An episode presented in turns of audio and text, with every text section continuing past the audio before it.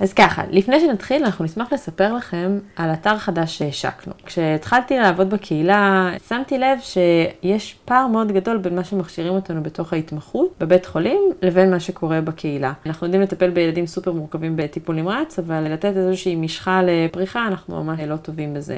ומצאתי את עצמי ככה מתקשרת אלייך הרבה ושולחת לך תמונות ושואלת שאלות. אז לקחנו את כל השאלות האלה, את כל הדברים הקטנים והגדולים, שלא כל כך ידענו כשהתחלנו לעבוד בקהילה. בנוסף, צירפנו כל מיני דברים בנושאים מחשוב ובירוקרטיה, ויצרנו אתר, אתם מוזמנים לחפש אותנו בגוגל, פדי קליק.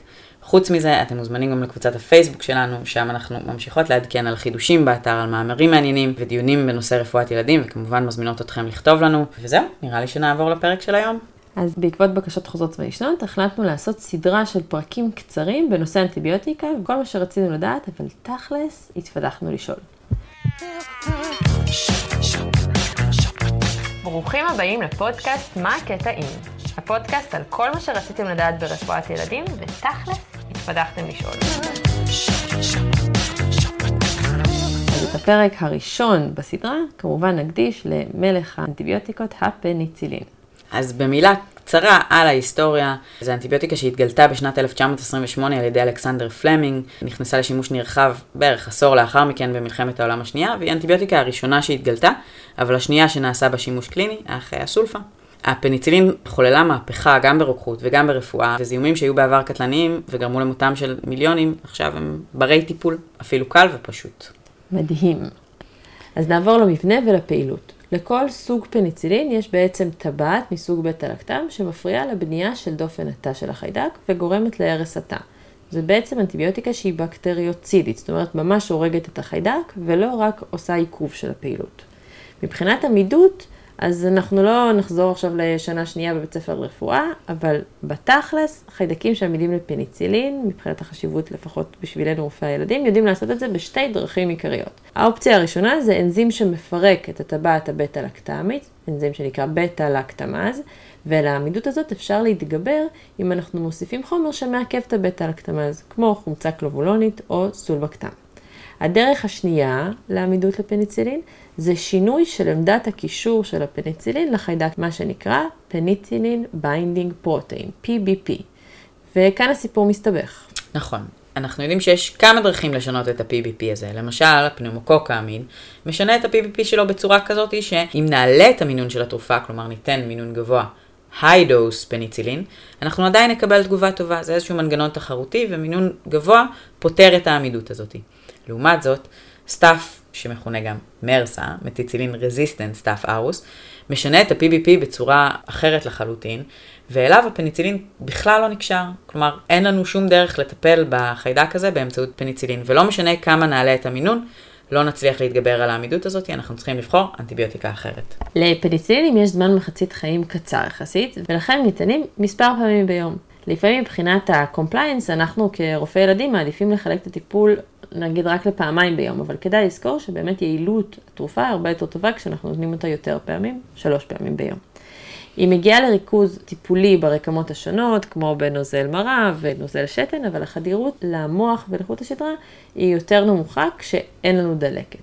כשיש דלקת קרום המוח, אז אנחנו פשוט צריכים מינונים גבוהים יותר ובמתן IV כדי להגיע לריכוז טיפולי. ההפרשה של פניצילין לרוב דרך הכליות, ובילדים שיש אי ספיקת כליות צריך לעשות התאמת מינון. מבחינת פרופיל תופעות לוואי, התופעות השכיחות הן גסטרואינטסטינליות, כאבי בטן, שלשולים. צריך לזכור שהוספה של החומצה הקלבולונית, כמו שדיברנו קודם, מגבירה את התופעות לוואי ומעלה את השכיחות שלהם, וצריך ממש לשים לב לזה, כי לפעמים זה ממש מביא ל compliance ירוד ובעיה במתן התרופה. ואנחנו בהחלט נתייחס לזה לקראת הסוף כשנדבר על האוגמנטין. מבחינת רגישות יתר לפניצילין זאת בהחלט כותרת שכיחה למדי שאנחנו רואים אצל הרבה ילדים. צריך לזכור שבהרבה מאוד מקרים זאת כותרת שהיא לא מדויקת. או שבכלל זאת לא אלרגיה לפניצילין והילד רק שלשל, או שזאת איזושהי תגובה, אבל לרוב תגובה מאוחרת ולא מסכנת חיים, וגם את זה צריך וכדאי לבדוק, או שאפילו הייתה איזושהי תגובה שעל פניו הייתה יכולה להיות מסוכנת, אבל גם האלרגיות האלה עשויות לחלוף במהלך החיים, ולכן חשוב להפנות את הילד למרפאת אלרגיה, לעשות הערכה ולעשות מה שנקרא de-labeling, להוריד לו את הכותרת של רגישות יתר לפניצילין.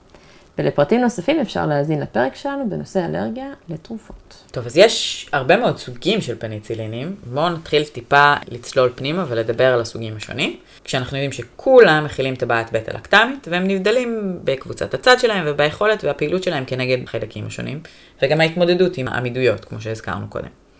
הסוג הראשון שהתגלה, הפניצילינים הטבעיים, הם פעילים נגד חיידקים גרם חיוביים, סטרפטוקוקים וסטפילוקוקים, וגם טובים לסיפיליס וניסריה. דוגמאות נפוצות זה למשל הפניצילין G שניתן בזריקה בלבד, והפניצילין V שניתן באופן פומי ומכונה גם רפפן. הסוג השני זה פניצילינים עמידים לפניצילינז, עוד איזשהו אנזים ככה שמנסה לפגוע בפעילות של הפניצילין. להם יש פעילות טובה גם כן נגד חיידקים גרם חיוביים ובעיקר לסטאפים. האב טיפוס של הקבוצה הזאת הוא המטיצילין. ומשמו גם נגזר הזן של הסטפילוקוקים, MRSA ו-MSSA, מטיצילין Sensitive או Resistant Staph aureus. העמידות של ה-MRSA, כמו שהזכרנו קודם, היא במנגנון של שינוי ה-PBP. עוד פניצילינים בקבוצה הזאת הם אוקסצילין, קלוקסצילין, דיקלוקסצילין, נפצילין ועוד, ואם אתם מכירים את השמות האלה, סימן שלמדתם ל-USMLE. עוד מילה אחת על הפניצילינים האלה, מי שמנסה לקרוא אנטיביוגרם של סטפילוקוק, יזהה אותו על ידי זה שהוא רגיש לאוקסצילין. פשוט לא בודקים יותר עם המטצילין, אלא עם אוקסצילין. עוד פרט מעניין זה שהוא תמיד יהיה עמיד לפניצילין, הוא לא מגיב לפניצילין הטבעי, הוא מגיב ורגיש רק לאוקסצילין. אז אם נסכם, כשאני מסתכלת על האנטיביוגרם ואני רואה שסטפילוקוק רגיש לאוקסצילין, אני יודעת שהוא יהיה MSSA, ואם אני רואה שהוא עמיד לאוקסצילין, זה אומר שמדובר במרסה. אכן. מעולה. הסוג הבא זה אמינופניצילינים, פניצילינים סינתטיים שמיוצרים במעבדה, עם פעילות משופרת ומורחבת גם כנגד חיידקים גרם שליליים, המופילוס, מורקסלה, סלמונלה, פרוטאוס, אי-קולי, וגם ליסטריה, ניסריה, וכמו שהזכרנו קודם, סטרפטוקוקים, פנומוקוקים וסטפילוקוקים. דוגמאות הנפוצות זה אמפיצילין, שנקרא גם פנבריטין, שניתן IV, ואמוקסצילין, מוקסיפן, יכול להיות ששמעת עליו פעם. אולי נתתי אותו פעם, פעמיים. הסוג האחרון של הפניצילינים, פניצילינים בעלי פעילות אנטי פסאודומונס, כמו טיקרצילין ופיפרצילין, שניתנים רק במתן IV. בסדר, אז עכשיו נראה לי שכדאי לתת ככה דוגמאות, קצת לראות איך משתמשים בזה, למה אנחנו נותנים, כמה נותנים ואיך נותנים. מה את אומרת? מעולה. דוגמה ראשונה, מוכרת לכולנו, תינוק בן שבועיים מגיע למיון, חום 39, אין תלונות נוספות, הריון ולידה תקינים חוץ מ-GBS אמאי, שטופל אנטיביוטית במהלך הלידה כמקובל. הוא עושה ברור ספסיס עם ספירת דם, שתן, LP, הכל תקין, שולחים לתרביות, והילד עולה לאשפוט וצריך להתחיל טיפול אנטיביוטי. אנחנו במקרה של נונטל פיבר, אנחנו דואגים מזיהומים חיידקיים, אבל יותר נפוצים זה ליסטריה, GBS קולי, ולכן מבחינת הכיסוי האנטיביוטי צריך לכלול פניצילין. לרוב זה יהיה אמפיצילין, הפנבריטין. חוץ מזה אנחנו מוסיפים בקבוצת גיל הזאת גם גנטמיצין שהוא אמינוגליקוזית, או קלופורן שהוא צפלוספורין דור שלישי, כתלות באינדיקציה.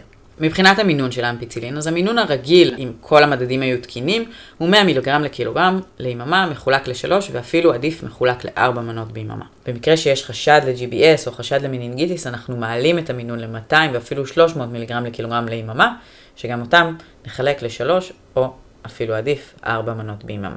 אנחנו עוברים לדוגמה הבאה, ילד בן 6 מגיע למרפאה, כאב גרון, חום יממה, אין לו שיעול, אין לו נזלת, כשאנחנו בודקים את הגרון אנחנו רואים שקדים מוגדלים, אדומים, יש תפליטים, יש קשריות תת-לסתיות.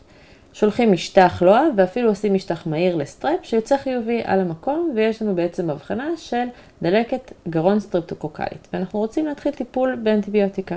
האנטיביוטיקה המומלצת לטיפול בדלקת גרון בעיקרון היא רפפן והמינון הוא מינון רגיל ולא מינון מוגבר, כי בעצם ל group A strep אין לו מנגנון של עמידות לפניצילין בכלל, ולכן במקרה הזה אנחנו אמורים לבחור את ה-low dose פניצילין, שזה 50 מיליגרם לקילו מחולק לשתי מנות, וזה למשך עשרה ימים. אבל תכלס בינינו, רוב רופאי הילדים רושמים מוקסיפן, כי כל מי שיש לו ילדים בעצמו וניסה אי פעם לטפל בהם באנטיביוטיקה, או רופא שפשוט רושם הרבה פעמים אנטיביוטיקה, אנחנו שמים לב שתכלס ילדים לוקחים הרבה יותר טוב את המוקסיפן ולא את הרפפן, ואנחנו רוצים להגביר פה compliance, אנחנו כן נותנים את הטיפול במוקסיפן. זה פשוט הרבה יותר טעים, אין מה להגיד. תכלס, אני תמיד טועמת את התרופות שאני נותנת לילדים שלי, ואני מודה, הרבה יותר טעים. המינון המקסימלי אגב לדלקת גרון זה 1,000 מיליגרם ליממה. בעצם המטרה של הטיפול בדלקת גרון חיידקית זה למנוע את הסיבוך הזה של rheumatic fever, סיבוך מאוחר של דלקת גרון סטרפטוקוקלית. ובאמת חשוב להקפיד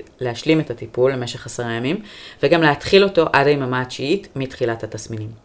גם אם כבר ילד מרגיש טוב. נכון. עוד משהו נחמד ומגניב שנראה לי שהמאזינים שלנו ישמחו לשמוע, זה שיש איזשהו כלל אצבע בחישוב המינון. אז המינון במקרה הזה הוא מחצית ממשקל הילד, עד מנה מקסימלית של 10 cc. כלומר, ילד ששוקל 18 קילו, צריך 9 cc של מוקסיפן או רפפן. נהדר. אנחנו עוברים לדוגמה הבאה, ילד בן שנה וחצי מגיע למרפאה, חום גבוה 4 ימים, שיעול, הנחות, בבדיקה שלו כניסת אוויר מופחתת עם קרפיטציות בלפט לואר לוב, אנחנו עושים צילום חזה ואנחנו רואים תסנין משמאל בלי תפליט. ההבחנה הקלינית והרנטגנית שלנו זה הבחנה של דלקת ריאות, ואנחנו יודעים שפנמוקוק הוא פתוגן מאוד מאוד שכיח שאנחנו רוצים לתת לו כיסוי אנטיביוטי במקרה הזה. במקרה שאנחנו לא צריכים פה אשפוז או לא צריכים אנטיביוטיקה IV, אנחנו יכולים להסתפק במוקסיפן, באמוקסיצילין, אבל במקרה הזה אנחנו רוצים לתת high dose אמוקסיצילין, כי אנחנו רוצים לכסות את הפנמוקוק העמיד, שכמו שאמרנו, העמידות שלו היא על ידי זה שיש לו איזשהו שינוי קטן ב-PBPs, וכדי להתגבר על העמידות אני צריכה פשוט יותר מהמוקסיפן. לכן המינון המומלץ הוא 80 עד 90 מיליגרם לקילו, מחולק לשלוש פעמים ביום. צריך לשים לב, כי מי שעובד במרפאה בקופת חולים, ברוב המקרים צריך לרשום את המינון של התרופה ב-CC ולא במיליגרם, ולכן חשוב מאוד לדעת שסירופ מוקסיפן מגיע לרוב בריכוז של 50 מיליגרם אמוקסיצילין ב-1cc. נעבור לדוגמה הבאה, שבה אנחנו נציג שני מקרים שהטיפול בהם הוא טיפול באוגמנטין. אז אוגמנטין הוא שילוב של אמוקסיצילין וחומצה קלבולונית, והוא מגיע בכמה ריכוזים ויחסים שונים בין התרופות האלה. אז בואו ננסה רגע להבין מה ההבדלים ומתי לתת כל תרופה. במקרה הראשון יש לנו ילד בן תשע, מתקבל למרפאה אחרי שננשך על ידי כלב של חברים, בבדיקה אנחנו רואים על הזרוע שלו סימני נשיכה, אנחנו יודעים שזה כלב מחוסן לכלבת, כלב ביתי. במאמר מוסגר נגיד שבכל מה שקשור לטיפול בנשיכה מבחינת חיסוני כלבת, אפשרויות ספירה, אז יש לנו פרק מצוין בנושא, אבל בואו נתרכז רגע בכל מה שקשור למניעת זיהומים בפצע. במקרה הזה אנחנו רוצים לבחור באנטיביוטיקה שנותנת כיסוי טוב לחיידקים אנאירובים בחלל הפה של הכלב, במיוחד חיידק הפסטורלה. אז במקרה הזה אנחנו באמת בוחרים באוגמנטין. עכשיו יש לנו את המקרה השני. ילד בן חמש שנים שהגיע עם דלקת אוזניים שלא הגיבה לטיפול במוקסיפן. מי שקרא את ההנחיות הקליניות ידע להגיד שהקו השני לטיפול בדלקת אוזניים הוא אוגמנטין. אז איזה אוגמנטין נבחר? בואו נראה בכלל מה האופציות, מה יש לנו בתפריט. יש כל מיני סוגים. נדבר על שניים עיקריים. אוגמנטין 400, מכיל 400 מיליגרם של אמוקסיצילין ב-5 cc, ובנוסף 57 מיליגרם של חומצה קלבולונית. האוגמנטין 600 ES מכיל 600 מיליגרם של אמוקסיצילין ב-5cc ו-42.9 מיליגרם של חומצה קלבולונית. אז ההבדל ביניהם מעבר לריכוז של הפניצילין עצמו, הוא הריכוז והכמות של החומצה הקלבולונית, שהיא אמנם משמעותית כי היא מעכבת את הבטא-לקטמז ומרחיבה את טווח הכיסוי בעיקר לחיידקים הגרם שליליים, אבל כמו שאמרנו קודם, היא גם אחראית להרבה מאוד מהתופעות לוואי הגסטרואינטסטינליות. אז תכלס, כשאני נוטלת מוקסיפן במינון רגיל, אז אני לא מוטרדת מכמה חומצה קלובלונית יש שם. אז אני הולכת על אוגמנטין הרגיל, מה שנקרא אוגמנטין 400.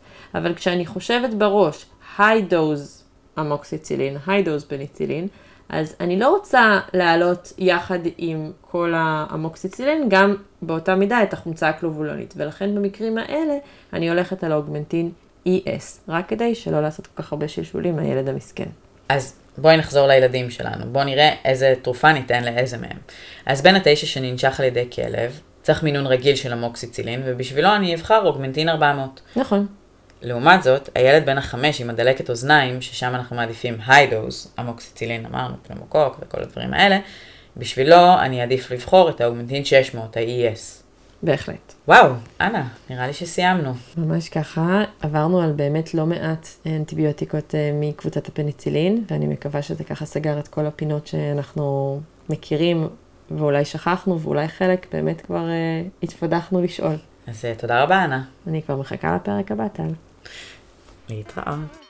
האזנתם לעוד פרק של מה הקטעים. את הסאונד ערך שי ברמלי. תודה לכל הרופאים והמתמחים שמשתתפים איתנו בפודקאסט, ואם גם לכם יש שאלות שעד כה התביישתם לשאול או כל הערה אחרת, חפשו אותנו בפייסבוק. מה הקטעים? תכתבו לנו, ואל תשכחו לעשות לנו לייק. ועד הפעם הבאה, תמשיכו לשאול ולהתקדח.